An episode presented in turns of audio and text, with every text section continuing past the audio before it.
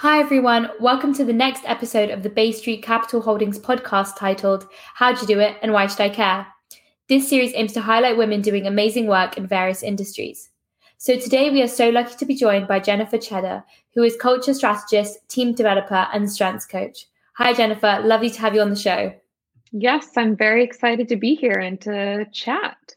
So, I guess we could first jump into the questions. Let's start off with an introduction about you and perhaps an answer to the main question, which is how do you do it and why should I care? Yes, so I was an educator by trade.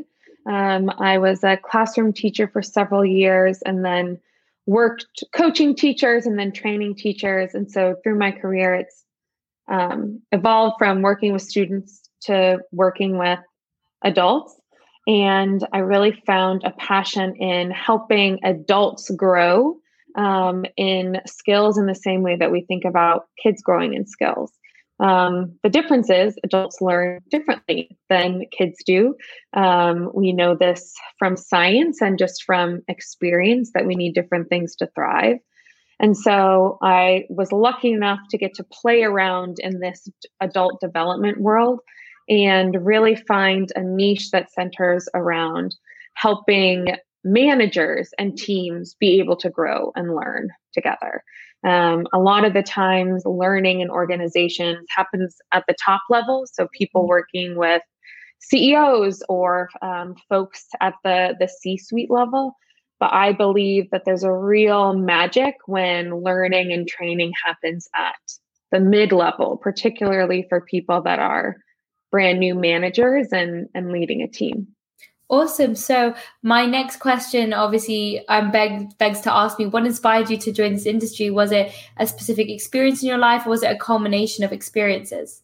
Yeah. So I have been so lucky to work on teams that have been exceptional. Um, mm-hmm. and when I say exceptional, they functioned well together. We created um, and reached our outcomes and beyond. And it was fun. Work has always been a fun, jovial place for me. Um, and the more that I talked to other people, whether it's friends, whether it was you know interacting with consultants in in different industries, it's not the case for most people.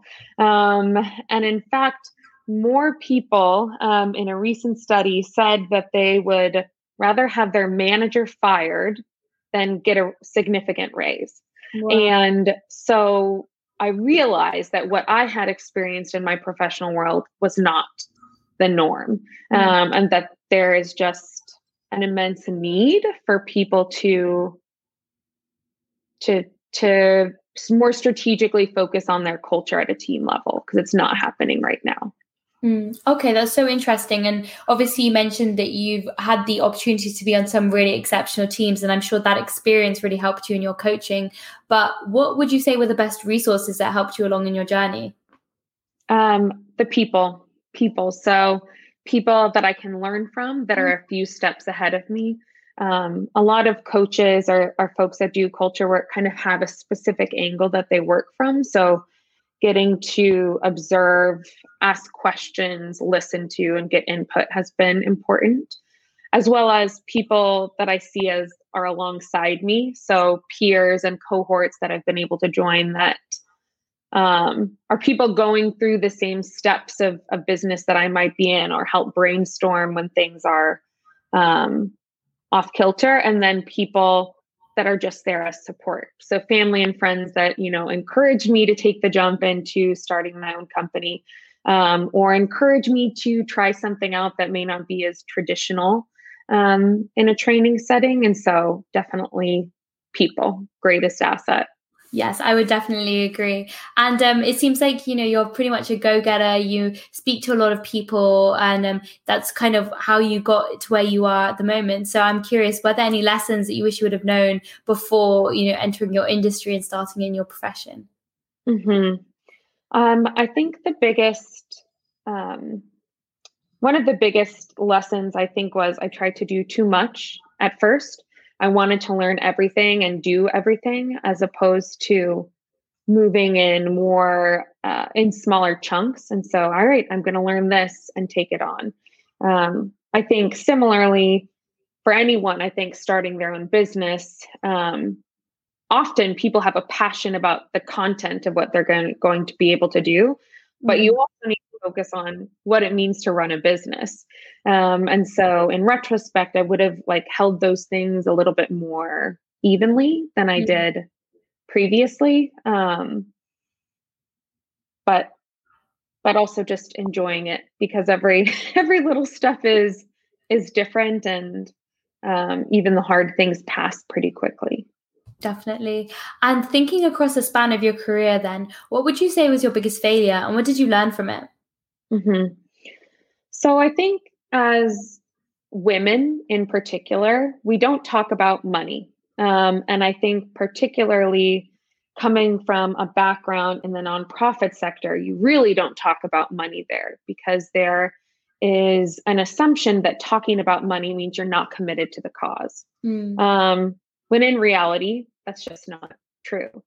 And so that meant that, you know, at the the start of my time in in working for myself, that I just didn't talk about it and kind of went along with whatever the client wanted to do as opposed to advocating for myself and really valuing the work that I was doing. That the work that I'm doing is special and unique and it has something to offer somebody else.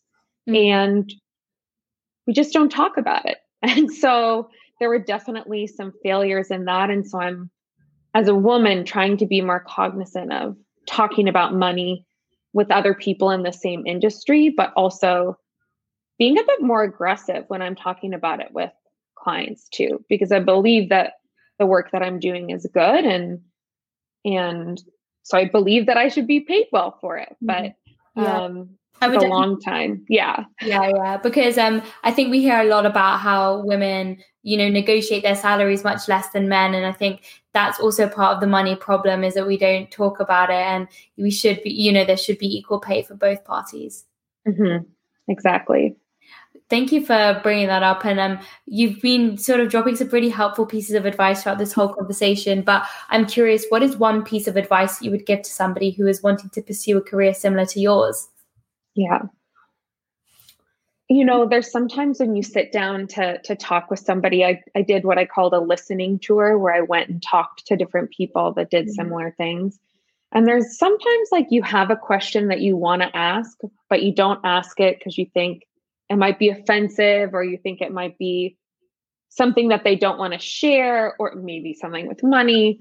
Um, ask the question that you really want to ask because that's what's going to help you grow. And you'd be surprised that when you put that energy and honesty and vulnerability into the converse learning conversations you're having with people, it will be reciprocated nine times out of 10. And having the full picture is just important. So if you're curious about something, um, sometimes it can be scary to ask what it is, but ask because you're never going to feel satisfied until you you know that thing. Mm, definitely. And um, following on from that, um, there's probably a lot of myths out there about the uh, the coaching industry specifically. But what is one common myth that you would like to debunk right here, right now? Yeah, that there is a one size fits all for how to build culture. You know, there's hundreds of buy this program and do this thing and follow these steps in this book, and your team will be exceptional together. And I think that teams are living organisms mm. and they need to be tended to in that way. Mm. How you build and structure a team will use tools, you know, from this, from that. You don't need to be starting from scratch, but it needs to be malleable and flexible um, in the same way that that we are just as as people. Mm, that's very helpful. And um, I'm sure you're very busy at the moment, but what have you read or listened to recently that's really inspired you? Yeah. So um, I've been trying to incorporate always in my life. I've believed that that joy should be central to to what I'm doing. And mm. so I'm trying to kind of solidify that into some more concrete practices. So there's a great book called Humor Seriously, written by by two women out of Stanford. That's just mm-hmm. top notch and really gets at some of those like methods of bringing joy in. Yeah. Um, and I just finished recently also the levity effect, which talks about those some things about some of those things too. And I mm-hmm. really like um, in the levity effect, it talks about how levity opens us up for playfulness, and that in that playfulness, that's where we accomplish things that we wouldn't have accomplished mm. before which is just really powerful to me. Yeah, definitely. I'll make sure to check that out. And um, following on from that, who are three people in your life who have been the most influential to you?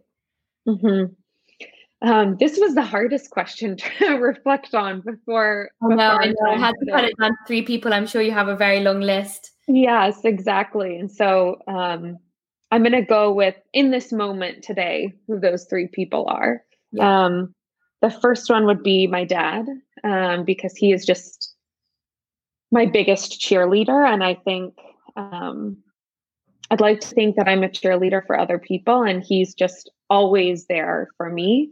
Um, and he often says, you know, in moments where I'm like, why did I do this? Why did I, why didn't I just like go work somewhere else and, you know, have a bit more stability? And he's like, it will work out. Just wait a couple days and you'll feel differently. And it's just very comforting. I think it's helpful to have someone in your life like that that just is a quick anchor.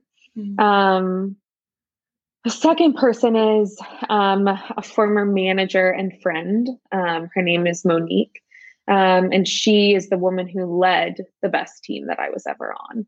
And um, we're we're two we think the same and but we operate very differently. And so anything that I created or designed, she helped make better. And so she kind of is a person in my life that I think when I create something or do something or have a conversation, I'm like, is that like a Monique level?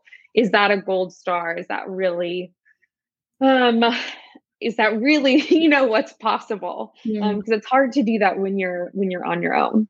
Um, and then in this moment today, I would say um, one of my good friends, Ford, he um, consistently pushes me um, to advocate for myself and and he often says that that more is possible than we're telling ourselves and so um, he's someone in my life that helps me dream big not practically sometimes hopefully practically but just big um, and that's how I, I want to live my life awesome and that's so inspirational that you got you're surrounded by such inspirational people with great great advice yes. Um, and then finally, to sort of round off our conversation, what is one piece of advice you would give yourself at any point in your life?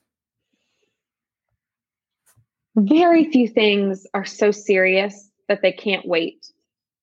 We are like running around so urgently and judge ourselves and other people by how busy our calendar is. And mm. oh, I was up so late working on this, and oh, I was doing that. And there are ebbs and flows of work and there will be some times where people are busier than busy or than others but you don't need to respond to that slack at eight o'clock at night and that email that you saw right now can probably wait until the end of the day um, and that patience and calm i think helps give room for joy and laughter and and real connection as opposed to frustration and and speed it's okay to like take our time. Exactly. And it's okay to take a break, which I feel like a lot of people still need to realize. Yes. exactly. Oh yeah. Well, what a wonderful piece of advice to end on. So thank you so much, Jennifer, for taking the time to speak with me today. It was truly amazing to have this conversation. It was wonderful. It was a wonderful opportunity to reflect. So thank you. Awesome. Thank you. Bye bye.